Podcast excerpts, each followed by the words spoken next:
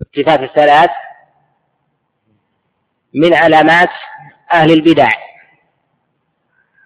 التي يماز فيها أهل البدع عن أهل السنة.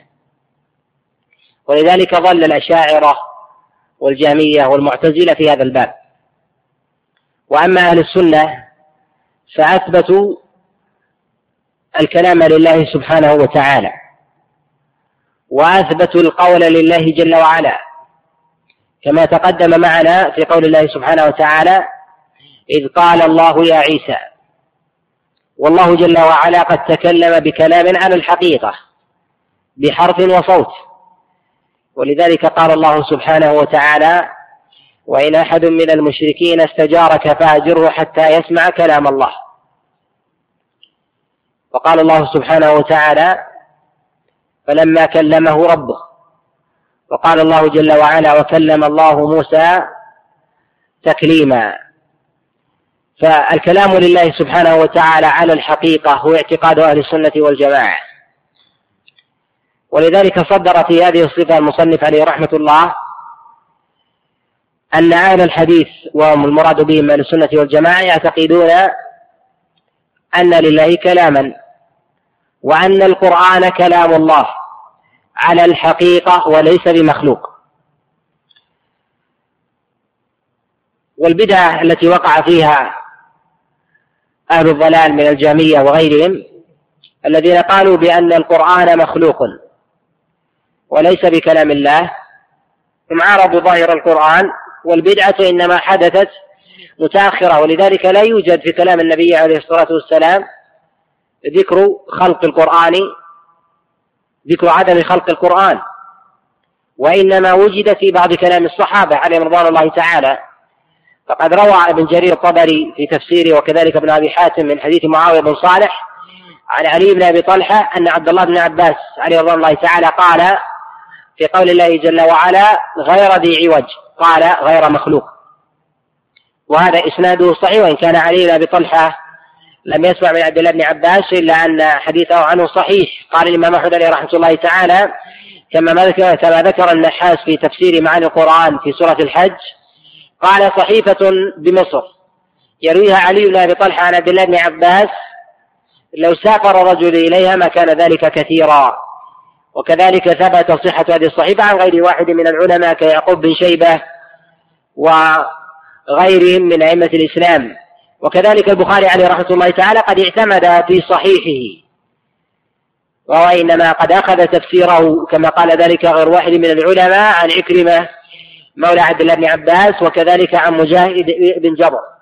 وأفعل ما جاء في الكلام في عدم خلق القرآن هو عن عبد الله بن عباس عليه رضوان الله تعالى وما عداه فلا يصح. نعم جاء في بعضها مرفوع النبي عليه الصلاة والسلام وهو منكر ونواهي.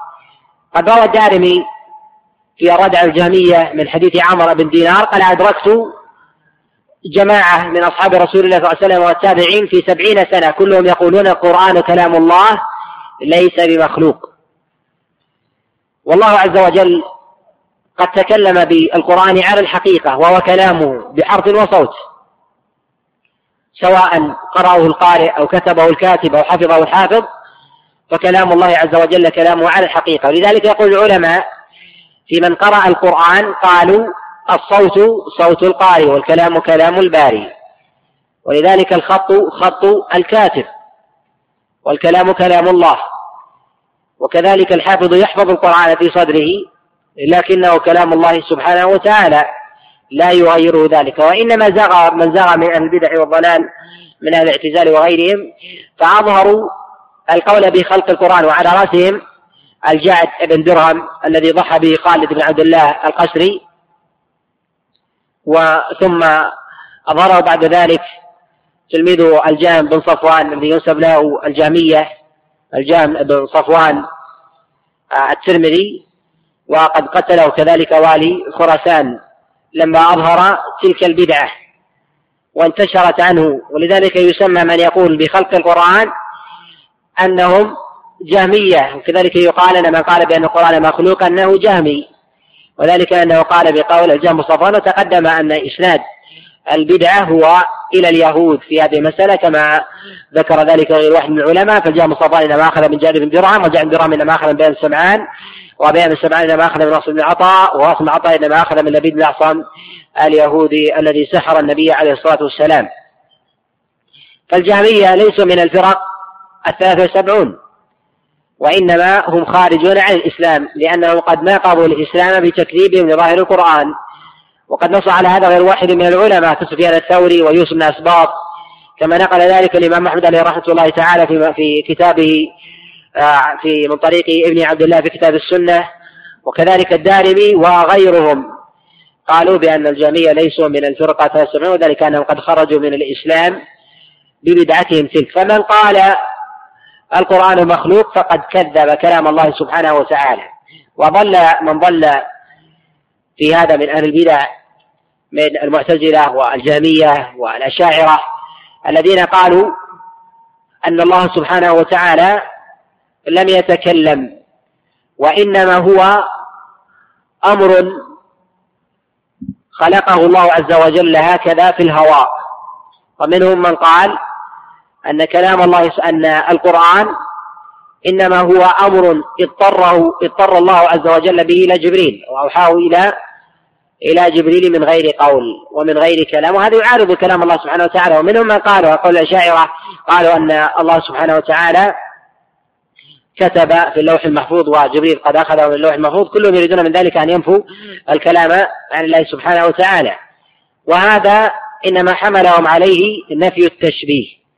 بالمخلوقين وذكرنا أن المعطلة إنما مالوا إلى التعطيل لأنهم قد شبهوا لما استقر التشبيه في أذهانهم هربوا من التشبيه إلى التعطيل فوقعوا في تشبيه وتعطيل فخالفوا كلام الله سبحانه وتعالى وكلام نبيه عليه الصلاة والسلام. نعم. قال وهو الذي بلغه الرسول صلى الله عليه وسلم أمته كما أمر به في قوله تعالى يا أيها الرسول بلغ ما أنزل إليك من ربك. المراد من ذلك أنه وإن بلغه الرسول صلى الله عليه وسلم فيبقى كلام الله. وإن تكلم به القارئ أو كتبه الكاتب أو حفظه الحافظ فهو كلام الله سبحانه وتعالى على ما هو كلام الله جل وعلا. ولذلك إن تلا تالي القرآن فهو كلام الله سبحانه وتعالى. الصوت صوت القارئ والكلام كلام الباري سبحانه وتعالى. وإن حفظه الإنسان فالكلام كلام الله جل وعلا وهو المحفوظ و والحافظ هو هو العبد. ولذلك الله سبحانه وتعالى وصف المبلغ بأنه كلام الله سبحانه وتعالى بقوله يا أيها الرسول بلغ ما أنزل إليك. فوصفه بالإنزال قبل التبليغ وبعده. قال فكان قال فكان الذي بلغهم بأمر الله تعالى كلام كلامه عز وجل وفيه قال صلى الله عليه وسلم أتمنعونني أن أبلغ كلام ربي؟ وهو الذي تحفظه الصدور وتتلوه الألسنة ويكتب في المصاحف. كيف؟ قد جاء عن عائشة رضي الله تعالى من غير إسناد ينسبه بعض العلماء إلى عائشة رضي الله تعالى أنها قالت ما بين دفتي المصحف كلام الله. فكلام الله سبحانه وتعالى هو المكتوب. لذلك شدد كثير من السلف أن يدخل في في المصحف ما ليس منه. ولذلك لما حدثت النقط والضبط بالشكل آه، أنكر ذلك جمع من العلماء خشية أن يجر ذلك إلى إدخال شيء في كلام الله سبحانه وتعالى. والله جل وعلا قد حفظ كلامه بقوله سبحانه وتعالى إنا نحن نزلنا الذكر وإنا له لحافظون. نعم.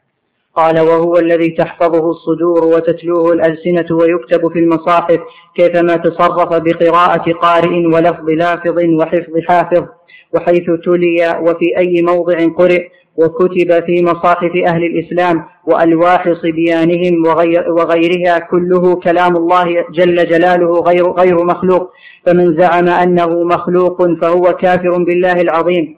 قال من زعم أن كلام الله سبحانه وتعالى مخلوق فهو كافر بالله جل وعلا لتكذيبه ظاهر القرآن. بل من قال بأن حرف من كلام الله سبحانه وتعالى مخلوق فقد كفر. نص على هذا غير واحد من السلف كسفيان الثوري وغيره. فالله عز وجل قد تكلم بالكلام حقيقة وهذا مما يمتحن به البدع ويعرف به المبتدع من من المتبع أهل السنة عن غيرهم. فيمتحنون في هذه الصفة وغاية وغالب أهل البدع يضلون في هذا من الجامية والمعتزلة والأشاعرة قال سمعت قال سمعت الحاكم أبا عبد الله الحافظ يقول سمعت أبا الوليد حسان الحاكم هو صاحب المستدرك ومعرفة علوم الحديث وكذلك تاريخ نيسابور وكذلك المدخل وغيرها نعم.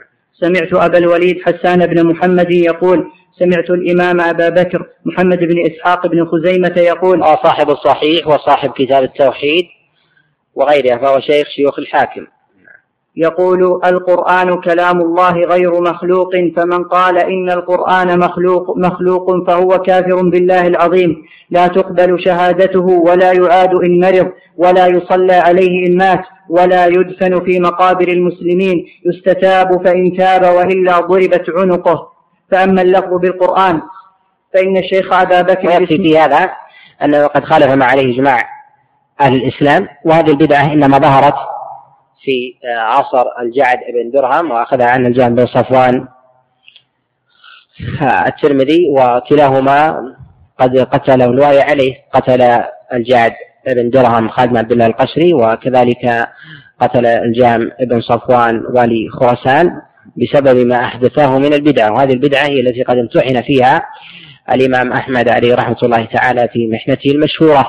وذلك أن هذه المسألة لم تكن مشهورة عند السلف وإن وجد شيء من النصوص. ولا أعلم عن الصحابة عليهم رضوان الله تعالى نص في هذه المسألة. لا في في أن كلام الله عز وجل كلام على الحقيقة بهذا النص أو نفي أنه مخلوق إلا عن عبد الله بن عباس عليه رضوان الله تعالى. وما يحكى إجمالا كقول عمرو بن دينار أدركت الصحابة وكذلك التابعين. أما عن أحد بعينهم فلا أعلم إلا عن عبد الله بن عباس عليه رضوان الله تعالى. قال فأما اللفظ بالقرآن فإن الشيخ أبا بكر الإسماعيلي الجرجاني ذكر في رسالته التي صنفها لأهل جيلان من زعم أن لفظ أن لفظه بالقرآن مخلوق يريد به القرآن فقد قال بخلق القرآن.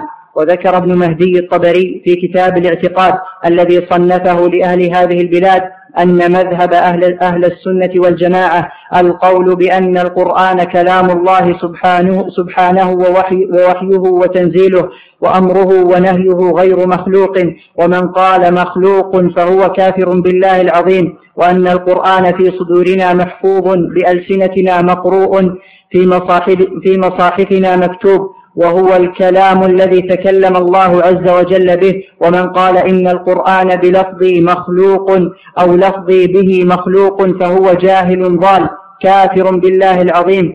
وإنما ذكرت هذا الفصل بعينه من كتاب هذا إنما ضل به من ضل في مسألة اللفظ ومرادهم باللفظ. قالوا إن قلنا أن القرآن كلام الله وتكلمنا به فكلامنا مخلوق قطعا وذلك أن الله عز وجل خلق العباد وأفعالهم. فعليه إذا قلنا أن كلامنا مخلوق فإذا تلونا القرآن فهل يكون ما نتلوه مخلوقا أم لا؟ يقال هذا من مما أحدثه أهل البدع في هذا الباب. فهذه المسألة ليس لها وجود وأصل. فلا يقال لفظي بالقرآن مخلوق ولا يقال لفظي بالقرآن غير مخلوق لأن هذه المسألة مما مما سكت عنه. فالكلام كلام الله. يثبت أن هذا هذا كلام الله. وهذا معهود حتى بين الناس. فإذا تكلم رجل بكلام فلان قيل هذا كلام هذا كلام فلان وهذا صوت وهذا صوت فلان. فالقارئ حينما يقرأ القرآن هذا صوت القارئ والكلام كلام الباري سبحانه وتعالى. وهذه المسألة هي مسألة اللفظ لفظي بالقرآن مخلوق مما مما امتحن به كثير من العلماء حتى قيل أن البخاري عليه رحمة الله تعالى قد قال بذلك. وهذه وهؤلاء يسميهم الإمام أحمد عليه رحمة الله تعالى اللفظية. اللفظية من الجامية. الجامية منهم من قال بهذا يسمون الجامية اللفظية والجامية الخلص الذين قالوا بأنه مخلوق على كل حال ولم يدخلوا في باب في باب التفصيل. و ولذلك يقول الإمام أحمد عليه رحمة الله من قال اللفظ من قال القرآن من قال لفظي بالقرآن مخلوق فقد كفر. ومن قال لفظي بالقرآن غير مخلوق فقد ابتدع. وذلك أن النفي والإثبات في هذه المسألة مما لا أصل له أصلا.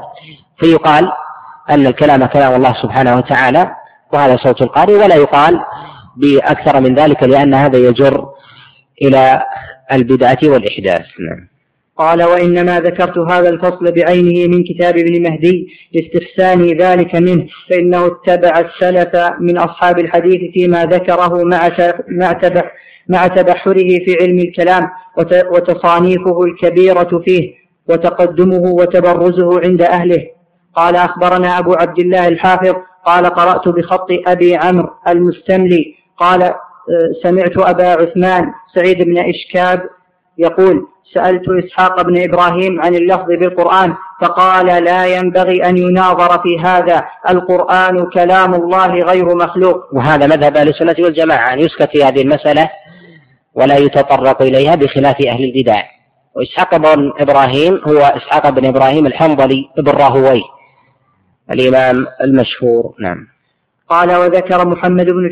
بن جرير الطبري رحمه الله في كتاب الاعتقاد الذي صنفه في هذه المسألة. وكتاب الاعتقاد مطبوع متداول قد تكلم في مسألة اللفظ ونقل عن الإمام أحمد عليه رحمة الله نقول نقول النفيس وقال أما وقال أما القول في ألفاظ العباد بالقرآن فلا أثر فيه نعلمه عن صحابي ولا تابعي إلا عمن في قوله الغناء والشفاء. نعم. نعم. إلا عمن في قوله الغناء والشفاء وفي اتباعه الرشد والهدى ومن يقوم قوله مقام الأئمة مقام الأئمة الأولى. الأول. الأول. نعم. أبي عبد الله أحمد بن حنبل رحمه الله فإن أبا إسماعيل الترمذي حدثني قال سمعت أبا عبد الله أحمد بن حنبل رحمه الله يقول اللفظية جهمية. قال الله عز وجل فأجره حتى يسمع كلام الله. ممن يسمع؟ قال قال. وهذا الكلام الذي يبلغ به الناس سواء كان مسموعا أو مكتوبا. ولذلك وصفه الله عز وجل بأنه كلام الله. من جهة البلاغ يشمل المسموع ويشمل المكتوب. ولذلك الله عز وجل خاطب نبيه عليه الصلاة والسلام كما تقدم يا أيها الرسول بلغ ما أنزل إليك. فالتبليغ إما أن يكون بالكتابة وإما أن يكون بالصوت. فوصفه بأنه منزل من الله سبحانه وتعالى وإن كان مبلغا على الحالتين. ومسألة الصوت تحسمها هذه المسألة في قول الله سبحانه وتعالى وإن أحد من المشركين استجارك فأجره حتى يسمع كلام الله.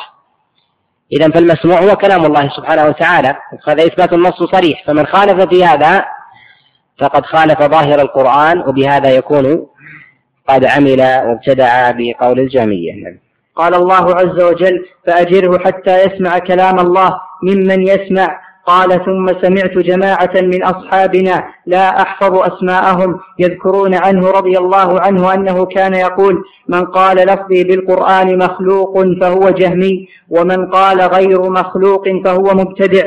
قال محمد بن جرير ولا ولا قول في ذلك عندنا يجوز أن نقوله غير قوله إذ لم يكن لنا فيه إمام نأتم به سواه. وفي ذلك أن الأمور الغيبية ومسائل الاعتقاد وكذلك نصوص الشرع مآلها إلى النقل فإذا لم يكن ثمة نقل فالإمساك هو هو الأصل فيمسك لا يثبت ولا ينفي فلا يقول لفظي بالقرآن مخلوق ولا يقول لفظي بالقرآن غير مخلوق لأن كل كلها في دائرة البدعة والإحداث.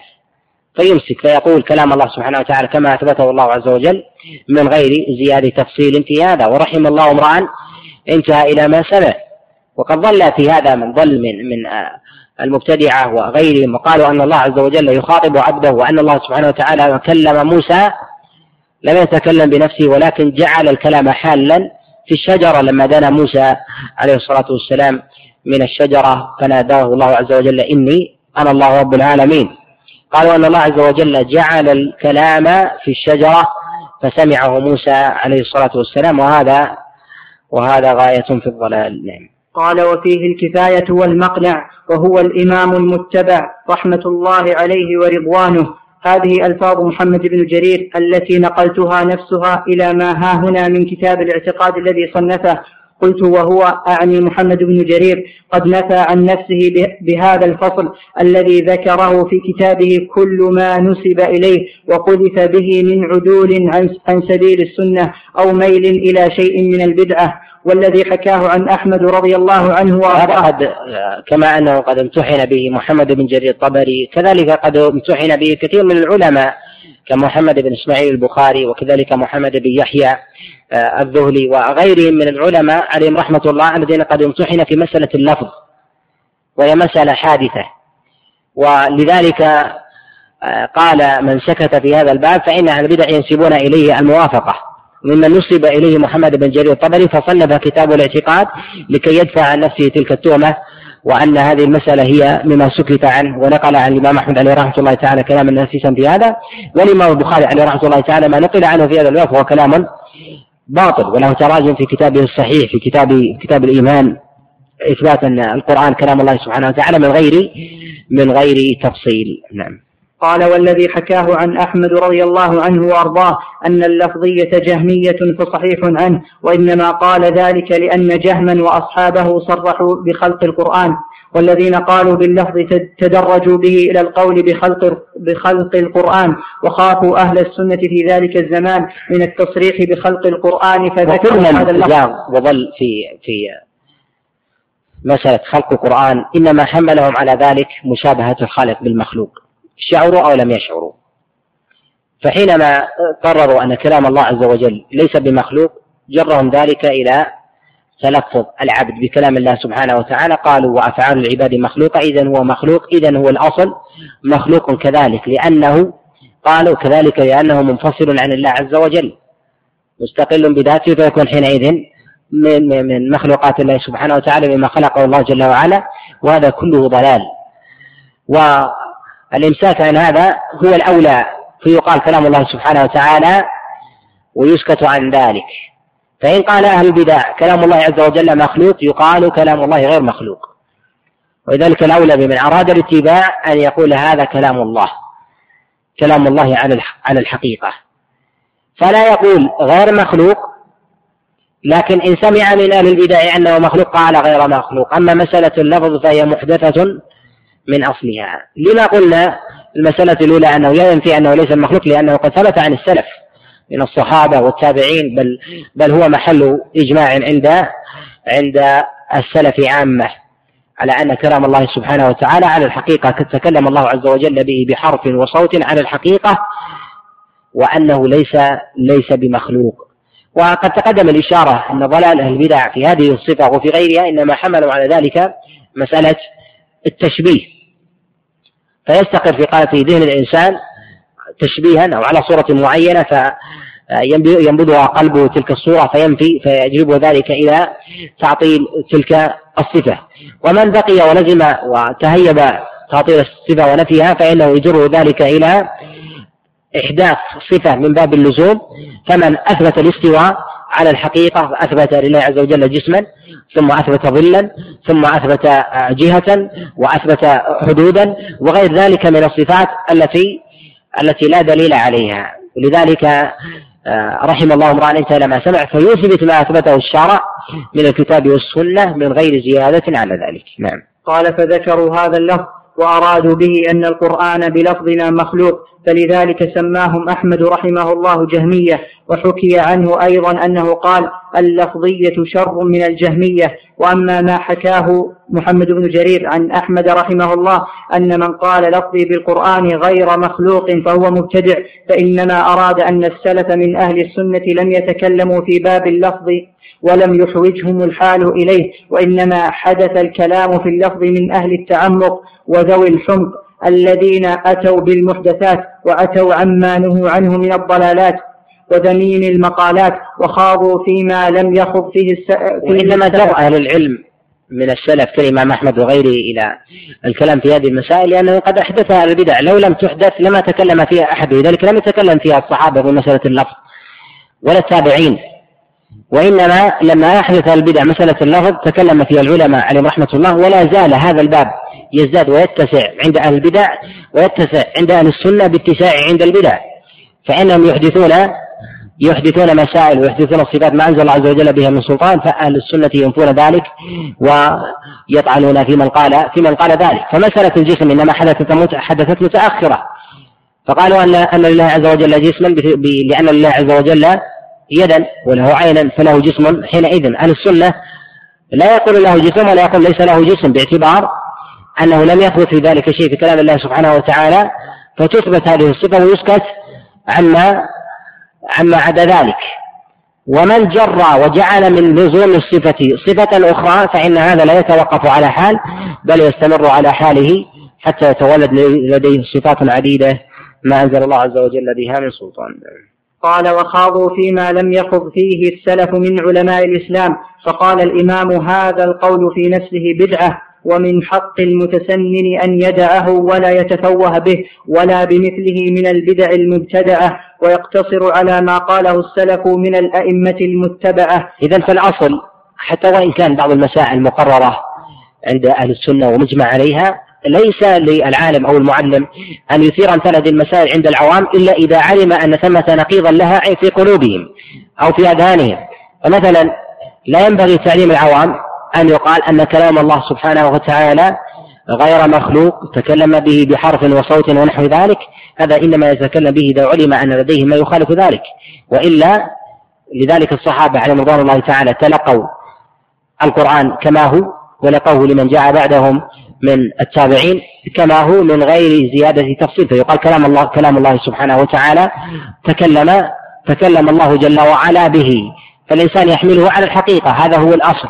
إلا إذا كان ثمة شيء في قلوبهم على أنه فيه أنه مخلوق وعلموا بكلامه البدع فحينئذ ينفى ما في ما في قلوبهم فيقال كلام الله سبحانه وتعالى على الحقيقة تكلم به بحرف وصوت وليس بمخلوق ثم إن كان ثمة آه، كذلك ما يطرأ عليهم بمسألة اللفظ هل اللفظ بالقرآن مخلوق؟ هذا لا يطرأ على كلام العوام وليس بملزمين. أصلا بتعلم أمثال هذه المسائل فيقال كلام الله عز وجل. أما إذا طرأ عليه مسألة اللفظ ونحو ذلك فيقال أن الكلام الذي يتكلم به الإنسان هو كلام الله والصوت صوته فالصوت صوت القارئ والكلام كلام الباري نعم.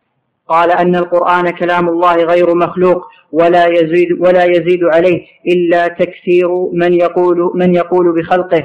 أخبرنا الحاكم أبو عبد الله الحافظ قال حدثنا فمن قال أن القرآن مخلوق كافر بالإجماع. هل يكفر بعينه؟ لا يكفر بعينه حتى تقوم عليه الحجة وتزال الشبهة. فكلام العلماء حينما يقولون من قال القرآن مخلوق فقد كفر. أو من قال حرفا من القرآن مخلوق فقد كفر. المراد بذلك أي أنه كفر بهذا الفعل هذا على الأصل والتقرير العام أما بعينه فلا يكفر حتى تزول عنه الشبهة. فربما لديه شبهة قد قامت به أو تعويل قام في ذهنه أو تقليد فحينئذ تزال عنه الشبهة فإذا توفرت الشروط وانتفت الموانع فإنه حينئذ يقال بكفره. نعم. قال أخبرنا الحاكم أبو عبد الله الحافظ قال حدثنا أبو بكر محمد بن عبد الله الجراحي بمرو قال حدثنا يحيى بن ساسوية قال حدثنا عبد الكريم السكري قال وهب قال وهب بن زمعة أخبرني علي الباشاني قال سمعت عبد, عبد قال سمعت عبد الله بن المبارك يقول من كفر بحرف من القرآن فقد كفر بالقرآن ومن قال لا أؤمن بهذه اللام فقد كفر. ويعتقد أصحابه. وذلك أن القرآن كله بحروفه منزل من الله عز وجل قد تكلم الله عز وجل به على الحقيقة فمن أنكر حرفا منه أنكر حفظ الله عز وجل له. فمن قال بعدم وجود هذا الحرف في القرآن كذب الله عز وجل بقوله إنا نحن نزلنا الذكر وإنا له لحافظون. ومن قال لا أؤمن بهذا الحرف إما لا يؤمن به من جهة المعنى فيكون حينئذ ينظر إلى جهة معناه هل هو من جهة من التشابه المحكم؟ إن كان مما اتفق عليه وهو ظاهر فكذلك يكفر حينئذ. أما إذا كان من كان ما تأويله يحمل على الوجهين فحينئذ لا حرج أن يصير الإنسان إلى ما اختلف عليه السلف في هذا المعنى. ومعلوم أن الاختلاف في معاني القرآن ليس هو من اختلاف التضاد وإنما هو من اختلاف التنوع. لذلك يقول سفيان الثوري عليه رحمة الله قال السلف والعلماء لا يختلفون في معاني القرآن وإنما يتفقون في صوره. وقد نقل هذا شيخ الإسلام تيمية عليه رحمة الله تعالى في مقدمة التفسير. نعم. قال ويعتقد أصحاب الحديث ويشهدون أن الله سبحانه فوق سبع فوق سبع سماواته على عرشه مستو كما نطق به كتابه في قوله عز وجل في سورة الأعراف إن ربكم الله الذي خلق السماوات والأرض في ستة أيام ثم استوى على العرش. وقوله في سورة يونس إن ربكم الله الذي خلق السماوات والأرض في ستة أيام ثم استوى على العرش يدبر الأمر ما من شفيع إلا من بعد إذنه. وقوله في سورة الرعد الله الذي رفع السماوات بغير عمد ترونها ثم استوى على العرش وقوله في سورة الفرقان ثم استوى على العرش الرحمن فاسأل به خبيرا. وقوله في سورة السجدة ثم استوى على العرش. وقوله في سورة طه الرحمن على العرش استوى. وأخبر الله سبحانه عن فرعون اللعين أنه قال لهامان ابن لي صرحا لعلي أبلغ الأسباب أسباب السماوات فأطلع إلى إله موسى وإني لأظنه كاذبا وإنما قال ذلك لأنه سمع موسى عليه السلام يذكر أن ربه في السماء. ألا ترى إلى قوله وإني لأظنه كاذبا؟ يعني في قوله. في كلام الله سبحانه وتعالى يأتي بمعنى الارتفاع والعلو ويأتي بمعنى القصد. وكلها معاني قد جاء فيها القرآن. قال ثم استوى على العرش. أي ارتفع وعلا ويأتي بمعنى القصد. كقول الله سبحانه وتعالى والذي خلق لكم ما في الأرض جميعا ثم استوى إلى السماء. أي قصد السماء. فخلقها بعد أن خلق الأرض. فسواهن سبع سماوات وهو بكل شيء عليم. والإستواء مما خالف فيه أهل البدع أيضا. من الجهمية والمعتزلة والأشاعرة. فالاستواء ثابت في مواضع عدة وقد جاء في نحو في نحو سبعة مواضع في كلام الله سبحانه وتعالى. فهو على الحقيقة استواء يليق بجلال الله عز وجل وعظيم سلطانه من غير تكييف ولا تمثيل ولا تعطيل. وقد ظل الجهمية في هذا فحرفوا كلام الله سبحانه وتعالى عن موضعه فقالوا أن استوى بمعنى استولى. وهذا يتضمن معنى فاسدا معنى يتضمن تحريف فإنه يتضمن معنى فاسد. فاستولى أي بعد أن كان السلطان والقوة لغيره. وهذا هو الذي يدل عليه يدل عليه ظاهر لغة العرب. واستدلوا بقول الأخطل ثم استوى بشر على العراق من غير سيف ولا دم مهراق. وهذا حمل لظاهر القرآن على غيره. والأخطل إنما كان بعد الاحتجاج بأشعار العرب. كذلك أيضا فإنه شاعر نصراني ليس من أهل الإسلام. فكيف يحتج بكلامه على كلام أئمة الإسلام الأعلام من الصحابة والتابعين. وكذلك الأصل في إثبات ما ظهر من كلام الله عز وجل على الحقيقة كسائر صفات الله سبحانه وتعالى. والاستواء وعلو الله سبحانه وتعالى مما ضل فيها أهل البدع. فالأشاعرة يثبتون العلو لله سبحانه وتعالى لكنهم ينفون الجهة. والجهمية ينفون العلو لله سبحانه وتعالى وينفون الاستواء. وأهل السنة يثبتون العلو لله عز وجل ويثبتون الاستواء. فالاستواء لله عز وجل استواء يليق بجلاله وعظيم سلطانه. فالاستواء إنما كان بعد أن خلق الله عز وجل السماوات والأرض. وهو من الصفات الفعلية ليست من الصفات الذاتية. ولذلك الله عز وجل استوى بعد أن خلق السماوات والأرض. والعلو هو من الصفات الذاتية على الدوام صفة لله عز وجل. وهذه الصفة مع الصفة السابقة في كلام الله سبحانه وتعالى مع صفة الرؤية هذه الصفات مما ضل فيها أهل البدع من الجهمية وغيرهم. والجهمية قد أظهروا بدعا عدة واشتهر عنهم أربعة بدع. البدعة الأولى نفي الأسماء والصفات مطلقا فهم لا يثبتون أي صفة لله عز وجل. البدعة الثانية أنهم قالوا بفناء الجنة والنار. وهم أول وهم أول من قال بذلك. وعنهم من قال بذلك من فناء النار من جاء بعدهم. ومن بدعهم أيضا أنهم قالوا بالجبر أي أن الإنسان مجبور على فعله ليس بمخير.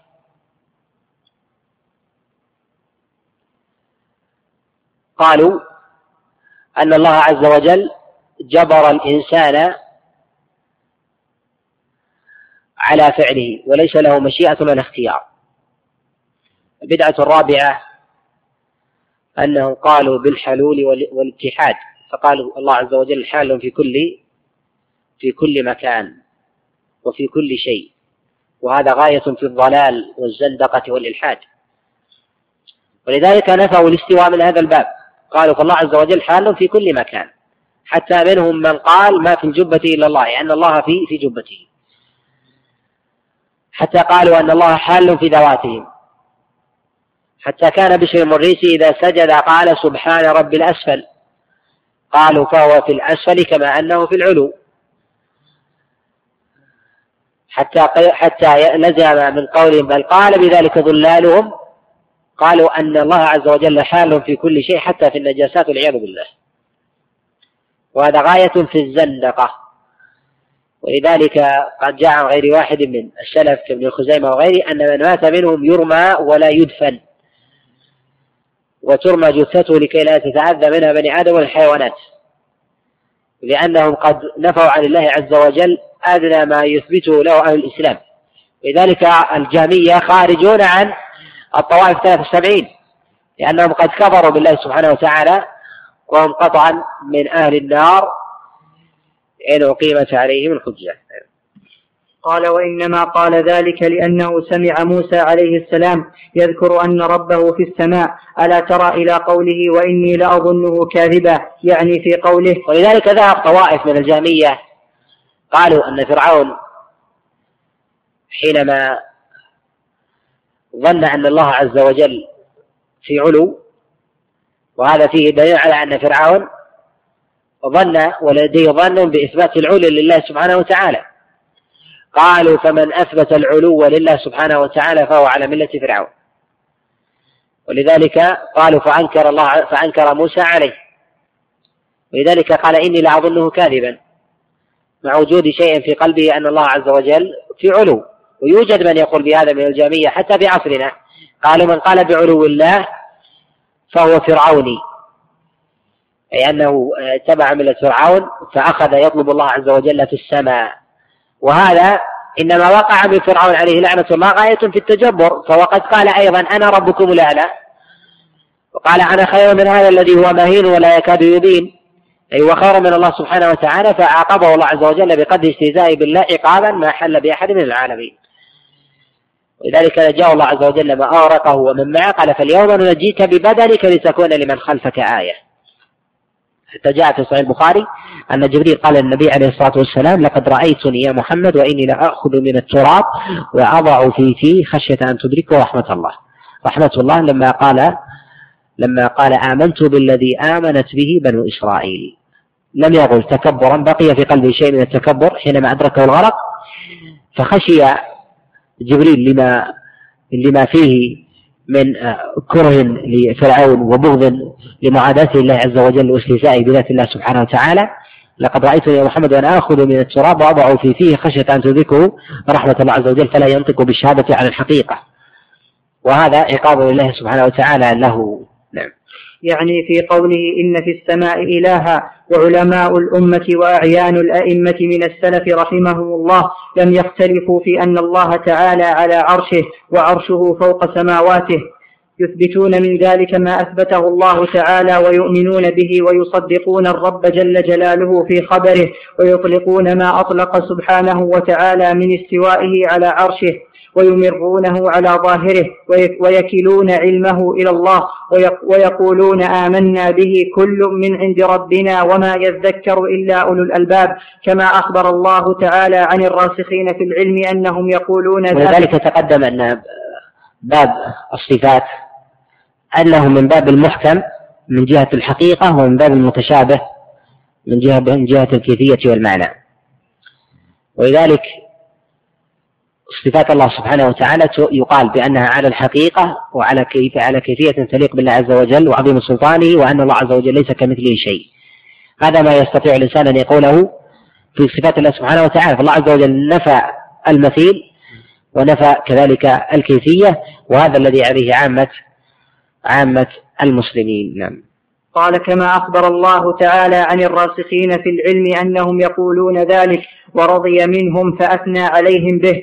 قال أخبرنا أبو الحسن عبد الرحمن بن إبراهيم بن محمد بن يحيى المزكى حدثنا محمد بن داود بن سليمان الزاهد أخبرني علي بن محمد بن عبيد بن عبيد أبو الحسن الحافظ من أصله العتيق قال حدثنا أبو يحيى ابن كيسبة الوراق قال حدثنا محمد بن الأشرس الوراق أبو كنانة قال حدثنا أبو المغيرة الحنفي قال حدثنا قرة بن خالد عن الحسن عن أبيه عن أم سلمة في قوله تعالى الرحمن على العرش استوى قالت الاستواء غير مجهول والكيف غير معقول والإقرار به إيمان والجحود به كفر.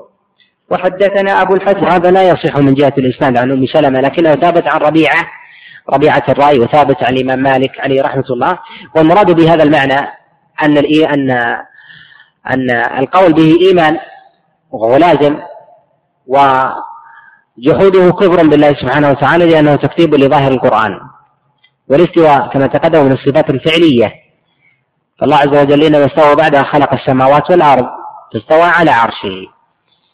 وأن العلو من الصفات الذاتية لله سبحانه وتعالى على الدوام. فالاستواء مما ينفيه الجهمية والمعتزلة والأشاعرة والعلو مما يثبت مما يثبته الأشاعرة من غير جهة خلافا لأهل السنة.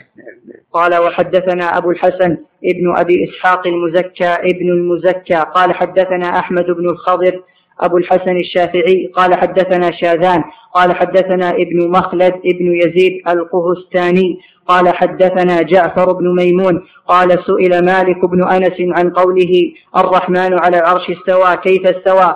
قال الاستواء غير مجهول والكيف غير معقول والإيمان به واجب والسؤال عنه بدعة وما أراك إلا ضالا وأمر به أن يخرج من مجلسه. قال وأخبرنا أبو محمد المخلدي. ذلك من خاض في شيء من مسائل الصفات مما لم يكن حادث. الحق فيه أن يطرد وأن يؤدب.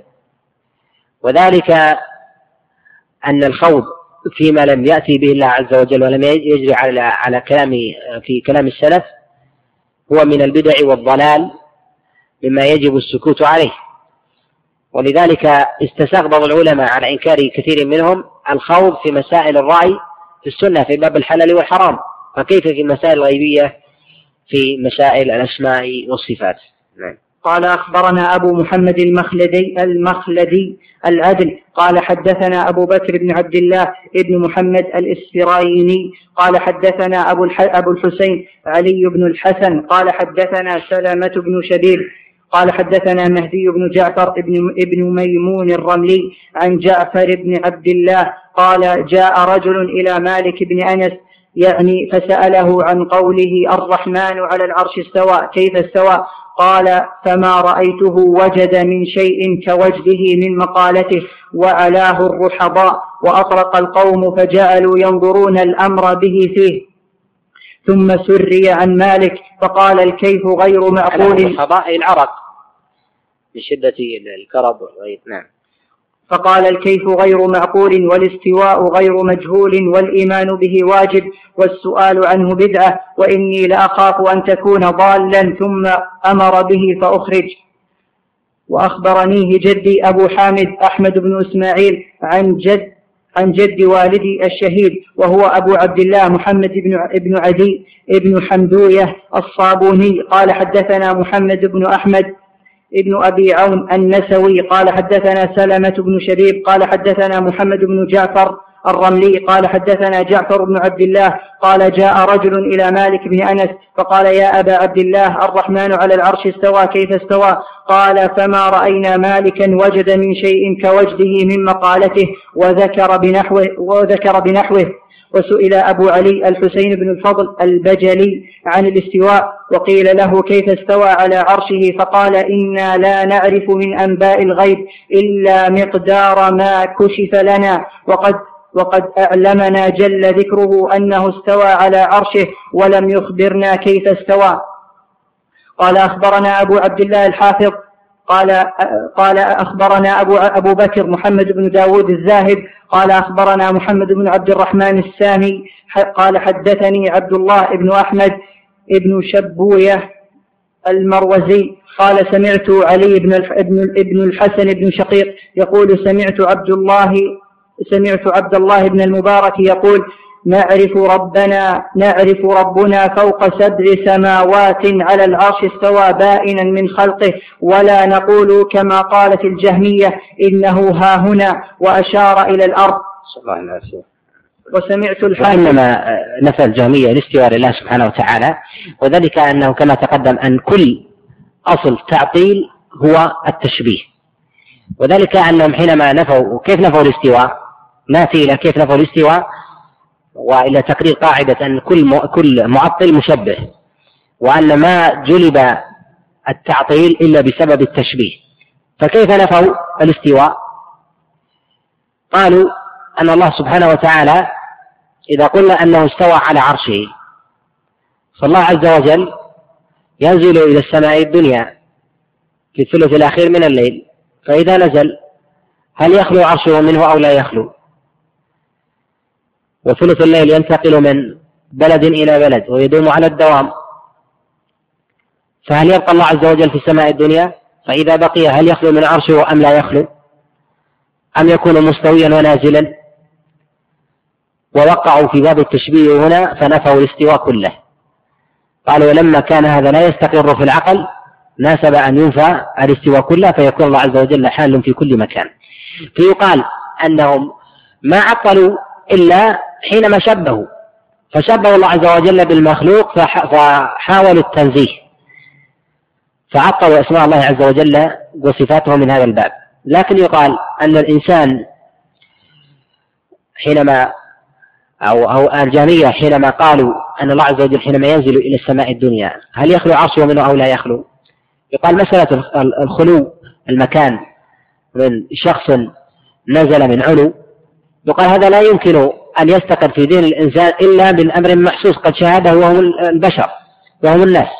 فما الذي دفعه إلى هذا المعنى؟ هو ما شهده من محسوس من من الإنسان أو غيره. لأنه إذا انتقل إلى مكان فإنه يكون ذلك شاغرا ولا يكون فيه. حينئذ لما استقر في قلبهم ذلك التشبيه عطلوا صفات الله سبحانه وتعالى فوقعوا في الضلال حينئذ. نعم. قال وسمعت الحاكم أبا عبد الله الحافظ في كتابه التاريخ الذي جمعه لأهل نيسابور وفي كتاب وفي كتاب معرفة الحديث اللذين جمعهما ولم يسبق إلى مثلهما. يقول سمعت أبا جعفر محمد بن صالح بن هانئ يقول سمعت أبا بكر محمد ابن إسحاق ابن خزيمة يقول من لم يقل بأن الله جل بأن الله عز وجل على عرشه قد استوى فوق سبع سماواته فهو كافر بربه حلال الدم. يستتاب فإن تاب وإلا ضربت عنقه وألقي على بعض المزابل حتى لا يتأذى المسلمون ولا المعاهدون بنتن رائحة جيفته. وكان ماله فيئا لا يرثه أحد من المسلمين. إذ المسلم لا يرث الكافر كما قال النبي صلى الله عليه وسلم لا يرث المسلم الكافر ولا الكافر المسلم. وهذا بالاتفاق أن أن الجهمية كفار لم يقال في هذا. أما أعيانهم لا يكفرون حتى تقام عليهم البينة فإن انقدحت في في أذهانهم شبه ونحو ذلك فتزال بقدر الإمكان ولا يطلق على أعيانهم الكفر حتى تزال تلك الشبهة وتنتفي الموانع وتتوفر الشروط. لذلك أحجم شيخ الإسلام تيمية عن تكفيرهم وقال إنني لا أكفركم وذلك أنه قد قامت في أذهانهم من آه، الشبه التي لم تزل. نعم. قال وإمامنا أبو عبد الله محمد بن إدريس الشافعي رضي الله عنه احتج. بهذا آه، يؤخذ أن المصنف عليه رحمة الله تعالى شافعي المذهب. ولذلك قال وإمامنا وإن كان ليس له مصنفات في في فقه الشافعي أو غيره. وهذا من القرائن التي نسب المصنف عليه رحمة الله تعالى إلى الشافعية. كذلك ذكر الشافعية له في مصنفاتهم فقد ترجم له السبكي عليه رحمة الله في طبقات الشافعية ولم يشر إلى فقه وإنما ترجم له ترجمة عامة. قال احتج في كتابه المبسوط في مسألة اعتاق الرقبة المؤمنة في الكفارة. والمبسوط هو جزء في آخر كتابه الأم نعم. نعم. وأن غير المؤمنة لا يصح التكفير بها بخبر معاوية بن الحكم وأنه أراد أن يعتق الجارية السوداء لكفارة وسأل رسول الله صلى الله عليه وسلم عن اعتاقه إياها فامتحنها رسول الله صلى الله عليه أبو الوليد حسان حسان بن محمد الفقيه. قال حدثنا إبراهيم بن محمد ابن محمود. قال سمعت الربيع بن سليمان يقول سمعت الشافعي رحمه الله يقول إذا رأيتموني أقول قولا وقد صح عن النبي صلى الله عليه وسلم خلافه فاعلموا أن عقلي قد ذهب. والمراد بذلك أن عقلي قد ذهب أي أنني لم أستحضر هذا الدليل. فذهب عقلي عن استحضاره وملت إليه لا يعني آه، غير ذلك. نعم. قال الحاكم رحمه الله سمعت أبا الوليد غير مرة يقول حدثت عن الزعفراني أن الشافعي رحمه الله روى يوما حديثا فقال السائل يا أبا عبد الله تقول به؟ قال تراني في بيعة أو كنيسة ترى علي زي الكفار هو هو ذا تراني في مسجد المسلمين علي زي المسلمين مستقبل قبلتهم أروي حديثا عن النبي صلى الله عليه وسلم ثم لا أقول به. قال أبو عثمان والفرق بين أهل السنة وبين أهل البدع أنهم إذا سمعوا خبرا في صفات الرب ردوه أصلا ولم يقبلوه أو للظاهر ثم تأولوه بتأويل يقصدون به رفع الخبر من أصله وإبطال عقولهم وآرائهم فيه ويعلمون حقا يقينا أن ما قاله رسول الله صلى الله عليه وسلم فعلى ما قاله إذ هو كان أعرف بالرب جل جلاله من غيره ولم يقل فيه إلا حقا وصدقا ووحيا. قال الله عز وجل وما ينطق عن الهوى إن هو إلا وحي يوحى. قال الزهري إمام الأئمة وغيره من علماء الأمة رضي الله عنهم على الله البيان وعلى الرسول البلاغ وعلينا التسليم. تقدم الكلام أن ما جاء النبي عليه الصلاة والسلام هو وحي من الله وما ينطق عن الهوى إن هو إلا وحي يوحى. والله عز وجل قد قرن طاعة نبيه بطاعته وأطيعوا الله وأطيعوا الرسول قال من يعصي الله ورسوله. فمن أطاع الرسول فقد أطاع الله ومن عصى الرسول فقد عصى الله. ومن رد سنة النبي عليه الصلاة والسلام فقد رد كلام الله. فالنبي عليه الصلاة والسلام لا يقول شيئا من تلقاء نفسه. إن سئل عن شيء من أحكام الشرع فإن كان لديه علم من الله سابق قال به وإلا انتظر الوحي حتى ينزل إليه. فما هو إلا مبلغ. ما على الرسول إلا البلاغ. وهذه أمة النبي عليه الصلاة والسلام بشيرا ونذيرا. والبلاغ والبلاغ عليه هو الكلام من الله سبحانه وتعالى. قال وروى يونس بن عبد الصمد ابن معقل عن أبيه أن الجعد بن درهم قدم على وهب بن منبه يسأله عن صفات الله تعالى فقال ويلك يا جعد بعض المسألة إني لأظنك من الهالكين. يا جعد لو لم يخبرنا الله في كتابه أن له يدا وعينا ووجها لما قلنا ذلك فاتق الله ثم لم يلبث جعد أن قتل وصلب. وخطب خالد بن درهم هو الذي قتله خالد بن عبد الله القسري وكان واليا واليا على مكة. وخالد بن عبد الله القسري آه، قتله للجعد بن درهم لما ضحى به في آه، العيد.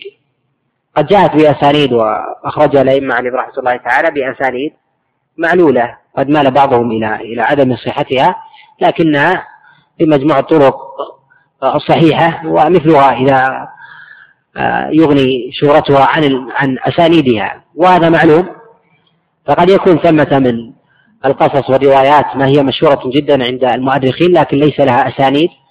فالعلماء يكتفون بشهرتها عن أسانيدها. فسارية الجبل يا سارية الجبل لعمر بن الخطاب عليه رضوان الله تعالى في قصته المشهورة ليس لها إسناد يصح. معلولة لكنها مشهورة جدا كذلك قتل خادم عبد الله القسري لجعد بن درهم. آه، مشهورة جدا والعلماء عامة على ذكرها ولا يخلو كتاب من صنف في التاريخ وفي تلك الطبقة إلا وقد ذكرها من ممن صنف في المطولات. وإن كان وإن دل ذلك فيدل على أنهم استغنوا بشهرتها عن ذكر عن ذكر أسانيدها. وخالد بن عبد الله القسري من أئمة السنة وإن كان قد آه، أخذ عليه إغراقه في الدنيا ونحو ذلك فله مناقب عديدة وهو أول من جعل الصفوف حول الكعبة مستديرة.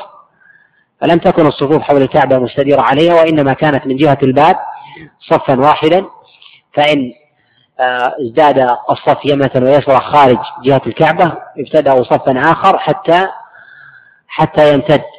ثم لما كثر الناس جعل الصفوف دائرية على الكعبة وهو أول من جعل ذلك وهذا وهذا من حسناته. نعم.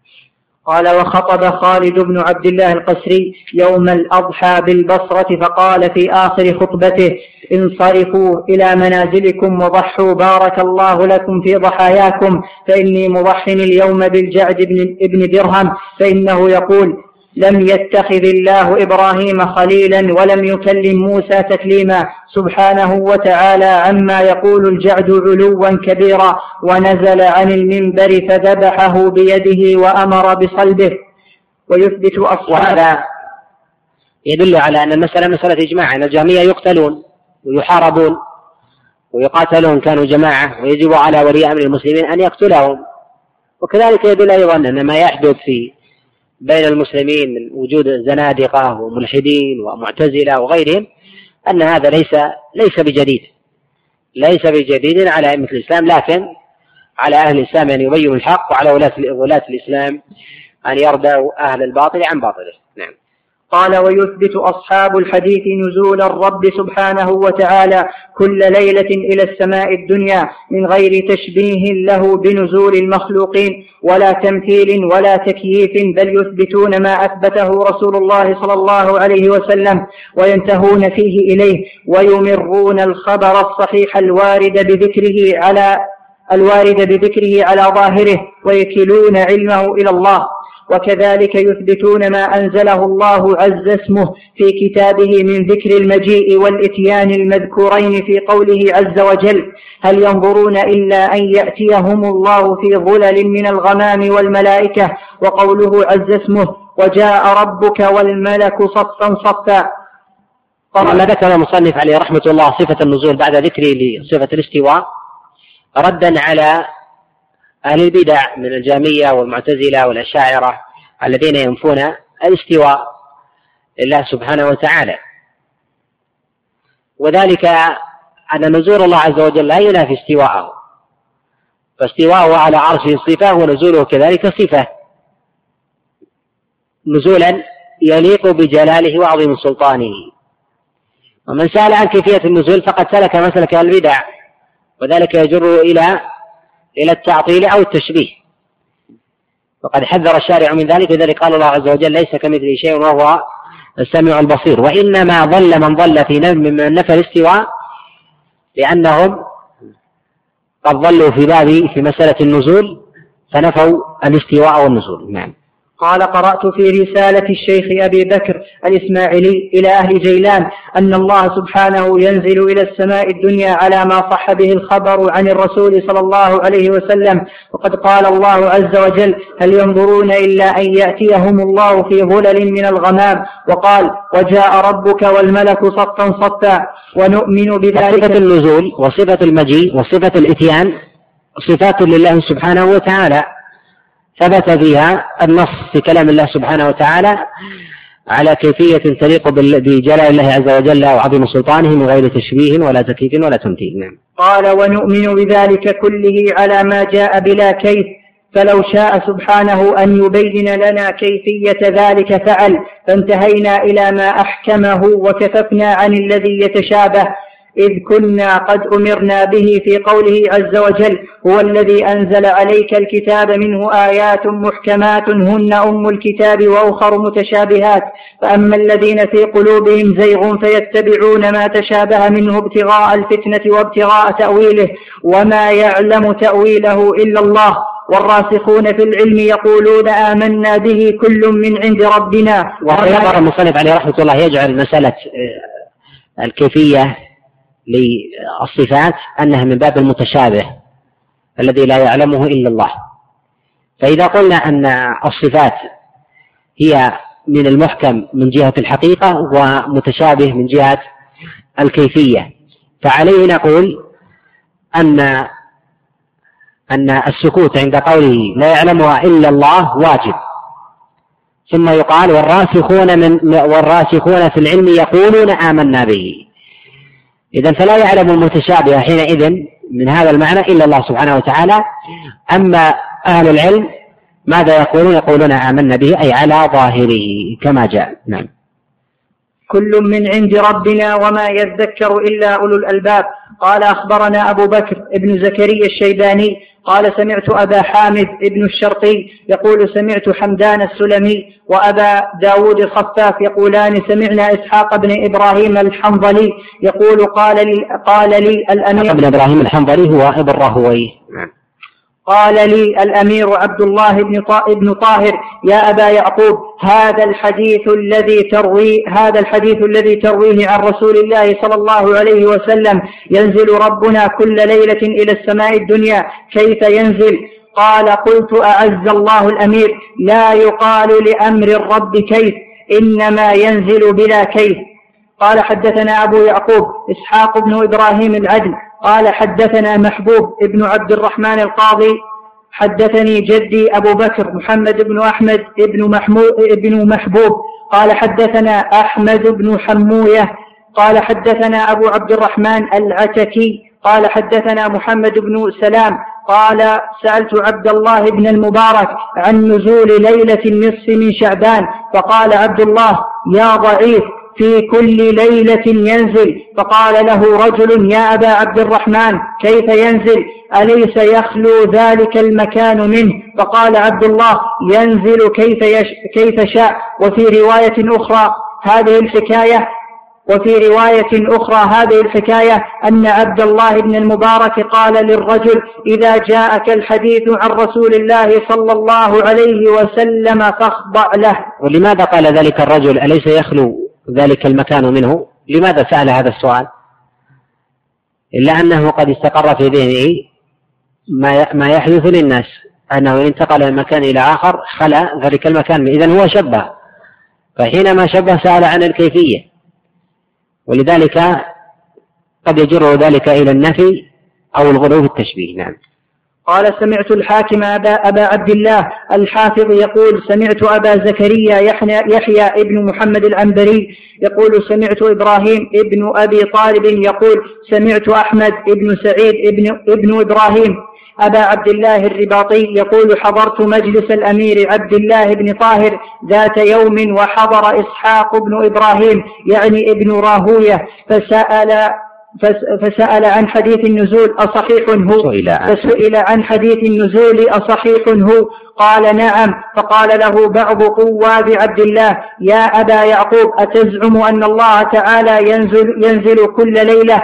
قال نعم. قال كيف ينزل؟ قال له إسحاق أثبته فوق أثبته فوق حتى أصف لك النزول. فقال الرجل أثبته فوق. فقال إسحاق قال الله عز وجل وجاء ربك والملك صفا صفا. فقال الأمير عبد الله يا أبا يعقوب هذا يوم القيامة. فقال إسحاق أعز الله الأمير. ومن يجيء يوم القيامة من يمنعه اليوم؟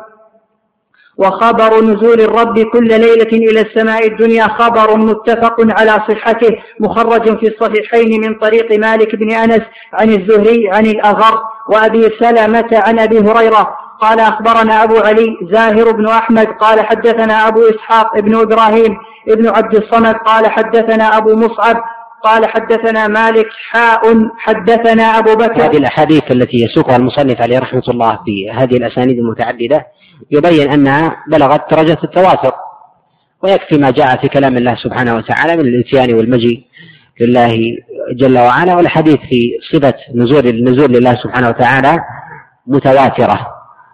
وذلك يدل على أن الإيمان بها ضروري. ولو تقرأ الأحاديث من الصحابي بعيدا عن الأسانيد لأن المصنف عليه رحمة الله تعالى يريد الاستدلال بها وجلها في صحيح البخاري ومسلم. قال حدثنا أبو بكر بن زكريا قال حدثنا أبو حاتم مكي بن عبد ابن عبدان. حدث أقرأ من من الصحابة من أبي هريرة هكذا عن ابن عباس. تجاوز تجاوز الإسناد إلى الصحابي. عن أبي هريرة.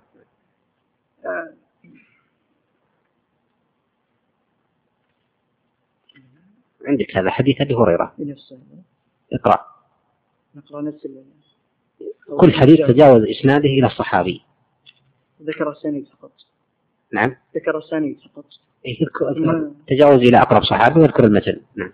عن أبي هريرة رضي الله عنه أن رسول الله صلى الله عليه وسلم قال ينزل ربنا تبارك وتعالى في كل ليلة إلى السماء الدنيا حتى يبقى ثلث الليل الآخر فيقول من يدعوني فأستجيب له ومن يسألني فأعطيه ومن يستغفرني فأغفر له. ولهذا الحديث طرق إلى أبي هريرة.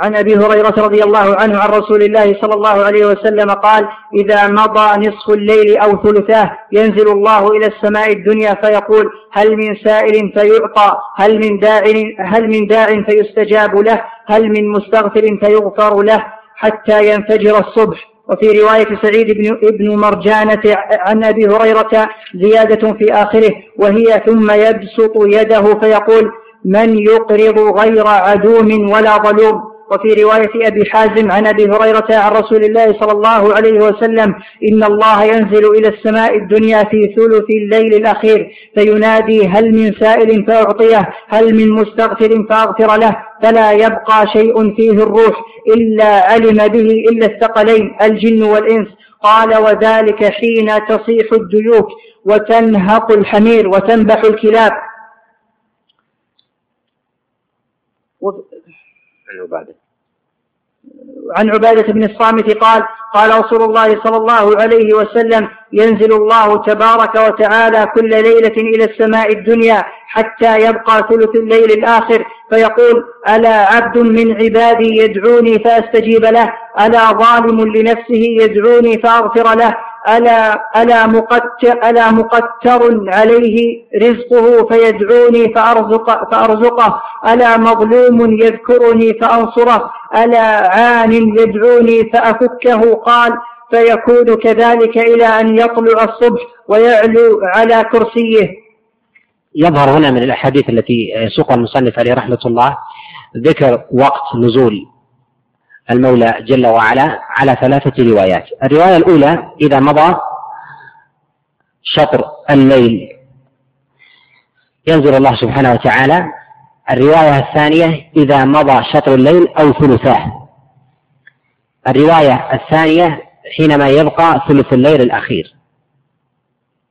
وهذا مما استشكله العلماء عليهم رحمة الله. أما الرواية الثانية وهي قول وهي قوله إذا مضى نصف الليل أو ثلثاه هي هذه مبنية على الشك فتحمل على ما بين وما فصل. أما في قوله إذا مضى نصف الليل أو شطره ينزل الله سبحانه وتعالى. هل يقال أن الله عز وجل ينزل في نصف الليل تارة وينزل في ثلثه الآخر تارة أخرى؟ فيقال هذا هو الظاهر والأولى أن يحمل عليه. وكلا الحديثين صحيح أن الله عز وجل نزوله في الثلث الأخير من الليل بالنص صريح على الدوام. أما في النصف الأخير ينزل الله عز وجل بعد أن يمضي نصف الليل الأول فإن هذا في الأحيان. وذلك فضل من الله سبحانه وتعالى ومنه لظاهر الحديث وإعمال النص أولى من إهماله. نعم. قال وعن جابر أن رسول الله صلى الله عليه وسلم قال إن عشية عرفة ينزل الله في فيه إلى السماء الدنيا فيباهي بأهل الأرض أهل السماء ويقول انظروا إلى عبادي شعثا غبرا ضاحين جاءوا من كل فج عميق يرجون رحمتي ولم يروا عذابي فلم فلم يرى فلم ير يوم فلم ير يوم أكثر عتقا من النار من يوم عرفة وعن رفاعة الجهني حدثه أن رسول الله صلى الله عليه وسلم قال إذا مضى ثلث إذا مضى ثلث الليل إذا مضى ثلث الليل أو شطر الليل أو ثلثاه ينزل الله إلى السماء الدنيا فيقول لا أسأل عن عبادي غيري من يستغفرني فأغفر له من يدعوني فأستجيب له من يسألني أعطيه حتى ينفجر الصبح. وهذا الحديث في هذا اللفظ لا يصح بالجمع إذا مضى ثلث الليل أو نصفه أو ثلثاه. ذكر ثلث الليل الأول ضعيف بل منكر. نعم. وعن أبي سعيد وأبي هريرة أنهما شهدا على رسول الله صلى الله عليه وسلم وأنا أشهد عليهما أنهما سمع النبي صلى الله عليه وسلم يقول إن الله يمهل حتى إذا حتى إذا ذهب ثلث الليل الأول هبط إلى السماء الدنيا فيقول هل من مذنب؟ هل من مستغفر؟ هل من سائل؟ هل من داع حتى تطلع الشمس؟ وعن هذا كسابقه وكذلك الذي يليه نعم. وعن أبي سعيد وأبي هريرة أنهما قال قال رسول الله صلى الله عليه وسلم إن الله يمهل حتى إذا كان ثلث الليل هبط إلى هذه السماء ثم أمر بأبواب السماء ففتحت فقال هل من سائل فأعطيه هل من داع فأجيبه هل من مستغفر فأغفر له هل من مضطر أكشف عنه ضره هل من مستغفر أغيثه فلا يزال ذلك فلا يزال ذلك مكانه حتى يطلع الفجر في كل ليلة من الدنيا. وعن أبي هريرة وأبي سعيد أنهما شهد شهدا على رسول الله صلى الله عليه وسلم أنه قال إذا كان ثلث الليل نزل تبارك وتعالى إلى السماء الدنيا فقال ألا هل من مستغفر يغفر له؟ هل من سائل يعطى سؤله؟ ألا هل من تائب يتاب عليه؟ وعن أبي هريرة قال قال رسول الله صلى الله عليه وسلم ينزل الله تعالى في كل ليلة إلى السماء الدنيا فيقول أنا الملك أنا الملك ثلاثا من يسألني فأعطيه من يدعوني فأستجيب له من يستغفرني فأغفر له فلا يزال كذلك حتى يطلع الفجر. سمعت الأستاذ أبا منصور عن على على إثر هذا الحديث الذي أملاه علينا يقول سئل أبو حنيفة عنه فقال ينزل بلا كيف. وقال بعضهم ينزل نزولا يليق بالربوبية بلا كيف. من غير أن يكون نزوله مثل نزول الخلق بالتخلي والتملي لأنه جل جلاله منزه أن تكون صفات أن تكون صفاته مثل صفات الخلق كما كان منزها أن تكون ذاته مثل ذوات المخلوقين. فمجيئه وإتيانه ونزوله على حسب ما يليق بصفاته من غير تشبيه ولا كيف. وقال الإمام أبو بكر محمد بن إسحاق بن خزيمة في كتاب التوحيد الذي صنفه وسمعت من حفيده أبي طاهر رحمه الله قال باب ذكر أخبار ثابتة السند رواها علماء الحجاز والعراق في نزول الرب إلى السماء الدنيا كل ليلة من غير من غير صفة كيفية النزول. مع إثبات النزول فنشهد شهادة مقر بلسانه مصدق بقلبه مستيقن بما في هذه الأخبار من ذكر النزول من غير أن نصف الكيفية لأن نبينا محمد صلى الله عليه وسلم لم يصف لنا كيفية نزول خالقنا إلى السماء الدنيا وأعلمنا أنه ينزل. والله عز وجل ولى نبيه ولى نبيه صلى الله عليه وسلم بيان ما بالمسلمين إليه الحاجة من أمر دينهم فنحن مصدقون بما في هذه الأخبار من ذكر النزول غير متكلفين للنزول بصفة الكيفية إذ النبي صلى الله عليه وسلم لم يصف لنا كيفية النزول. فالبحث عن كيفية النزول وكذلك الاستواء من باب التكلف والتكلف هو أن يكلف الإنسان ويحملها ما لا ما لا تطيق. والواجب على المرء أن يقف إلى حيث ما دل عليه النص من الكتاب والسنة وألا يزيد على ذلك. فالبحث عن الحقيقة والبحث عن الكيفية هو مما ضل به أهل البدع وزاغوا. ولذلك المصنف عليه رحمة الله تعالى أراد بسرده لهذه الأحاديث وكلام العلماء في هذا الباب هو أن يبين أن الكيفية هي التي ضل بها أهل البدع وزاغوا. وكذلك أن الأحاديث بلغت إلى حد التواتر عن جماعة كثير من أصحاب رسول الله صلى الله عليه وسلم في إثبات استواء الله ونزوله وعلوه نعم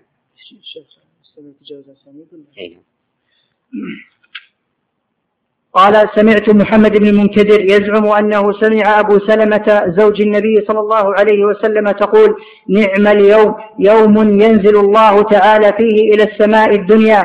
قالوا وأي يوم؟ قالت يوم عرفة. وروت عائشة رضي الله عنها عن النبي صلى الله عليه وسلم قال ينزل الله تعالى في النصف من شعبان إلى السماء الدنيا ليلا إلى آخر النهار من الغد فيعتق من النار بعدد شعر معز, بني معز كلب ويكتب الحاج وينزل أرزاق وينزل أرزاق السنة ولا يترك أحدا إلا غفر له إلا مشركا أو قاطع إلا مشركا أو قاطع رحم أو عاقا أو مشاحنا.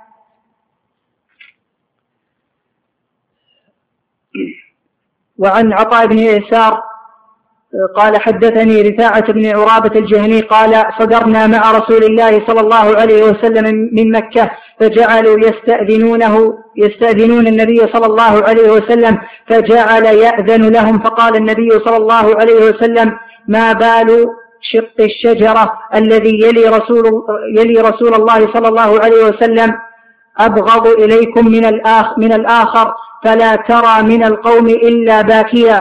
قال يقول أبو بكر الصديق إن الذين يستأذنونك بعدها لسفيه. فقام النبي صلى الله عليه وسلم فحمد الله وأثنى عليه وأثنى عليه وكان إذا حلف قال والذي نفسي بيده أشهد عند الله ما منكم من أحد يوم يؤمن بالله واليوم الآخر ثم يسدد إلا سلك.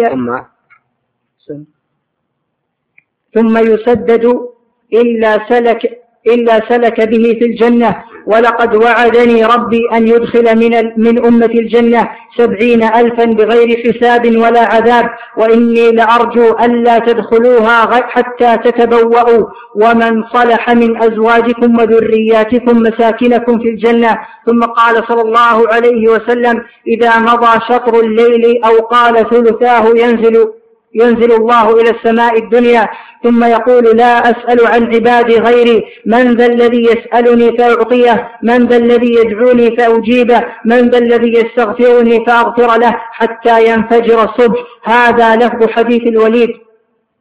قال شيخ الإسلام قلت فلما صح خبر النزول عن الرسول قال شيخ الإسلام هذا من النساخ. نعم. قطعا وليس من كلامه. قلت فلما صح خبر النزول عن الرسول صلى الله عليه وسلم أقر به أهل السنة وقبلوا الخبر وأثبتوا النزول على ما قاله رسول الله صلى الله عليه وسلم ولم يعتقدوا تشبيها له بنزول خلقه ولم يبحثوا عن كيفيته إذ لا سبيل إليها بحال وعلموا وتحققوا واعتقدوا أن صفات الله سبحانه لا تشبه صفات الخلق كما أن ذاته لا تشبه ذوات ذوات الخلق. تعالى الله عما يقول المشبهة والمعطلة علوا كبيرا ولعنهم لعنا كبيرا. وقرأت لأبي عبد الله أبي حفص البخاري وكان شيخ بخارى في عصره بلا مدافعة. وأبو حفص هذا من كبار أصحاب محمد.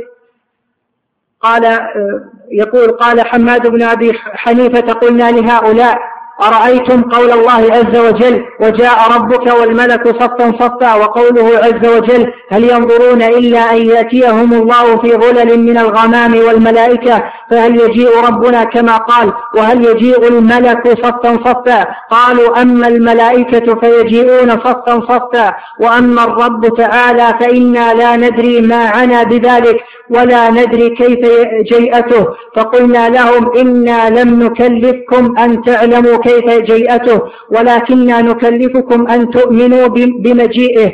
أرأيتم من أنكر أن الملك لا يجيء صفا صفا ما هو عند ما هو عندكم؟ قالوا كافر مكذب. قلنا فكذلك من, من أنكر أن الله سبحانه لا يجيء فهو كافر مكذب.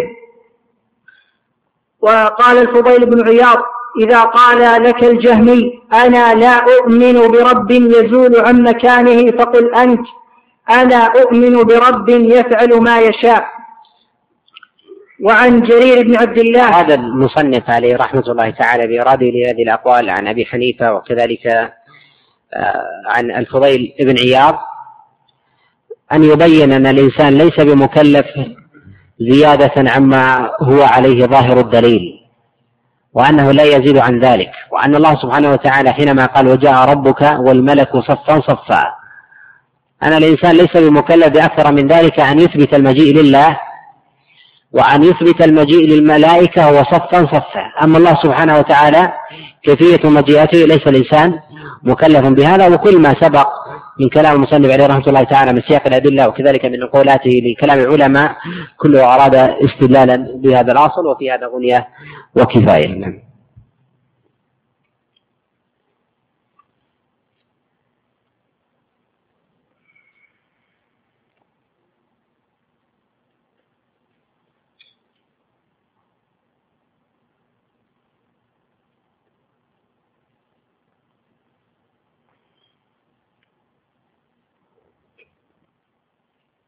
حديث النزول النصف من شعبان لا يصح عن النبي عليه الصلاة والسلام.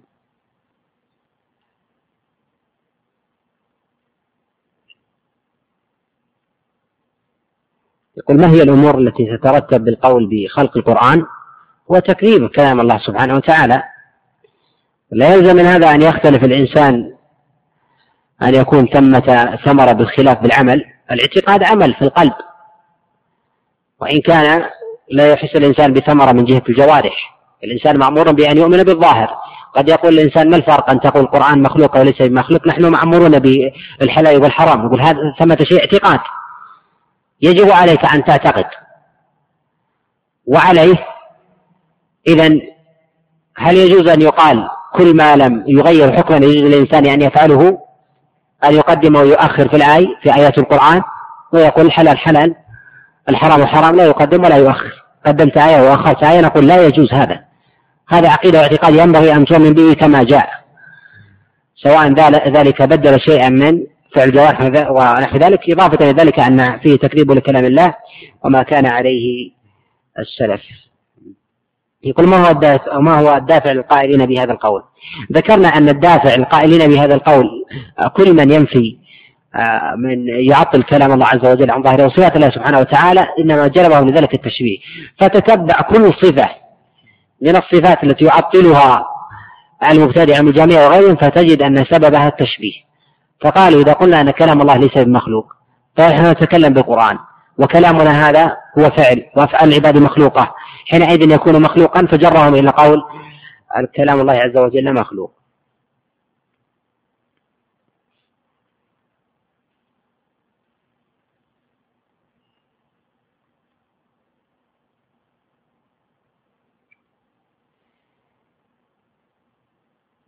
يقول مثل هذا السؤال يسكت عنه أما الإجابة إذا قال لك شخص أين الله قبل أن يخلق السماوات والأرض؟ جاء في هذا الحديث في سنن أبي داود وكذلك في مسند الإمام أحمد أن الله عز وجل كان في عمى. والحديث فيه كلام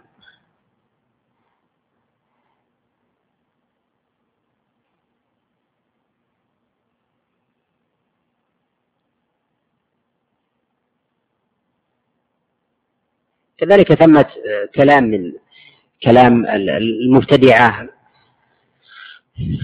الذي لا ينبغي أن يجري على كلام أهل السنة. كقول بعضهم أن الله قادر على أن يخلق مثله. هذا كلام من كلام المبتدع. والإنسان غني عن أن يقول مثل هذا فيطلق أن الله عز وجل قادر على كل شيء.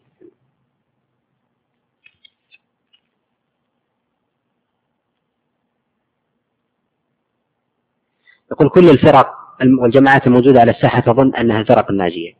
لا يغني عن الإنسان أنه يظن أنه على حق أنه أو أنه على صواب. الله عز وجل قد أخبر عن كفار قريش الذين يعبدون الأصنام. قال سبحانه سبحانه وتعالى واصفا حالهم ويحسبون أنهم يحسنون صنعا. يعني يظن أنهم على صواب. الظن لا يغني من الحق شيئا. ولكن العبرة بالدليل العبرة بالحق ولذلك ما يظنه الإنسان أنه على حق على صواب لا يغنيه ذلك بل لا بد من الدليل والحجة والبينة.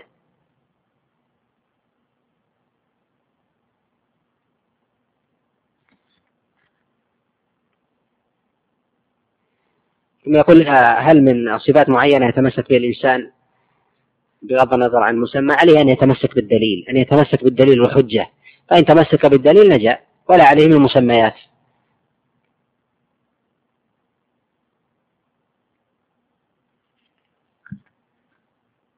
يقول هل يشرع الدعاء بعد التشهد الأول؟ لا يشرع، نعم قد جاء عن عبد الله بن عمر بإسناد صحيح وروي وأنكره كذلك بعض الأئمة أو الجمهور وقال لا بأس به الإمام مالك ولولا أن لا يدعو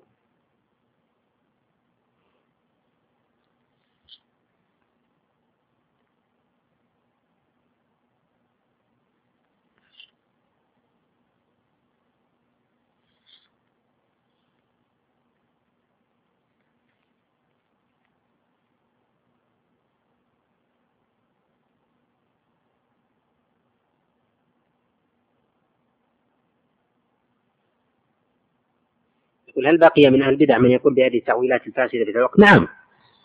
لا زالوا يقولون بذلك.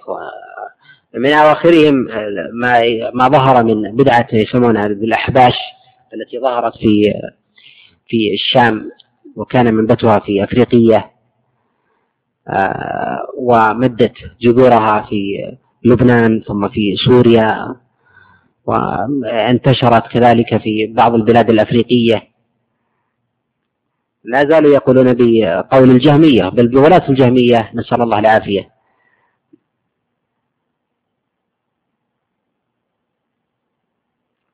يقول أنا مؤذن وصمت يوم الاثنين فهل أؤذن ثم أفطر؟ يفطر بخروج الوقت ليس العبرة بالأذان. الأذان إعلام علامة ليس دليلا ظاهرا. فإذا غابت الشمس فيفطر الإنسان.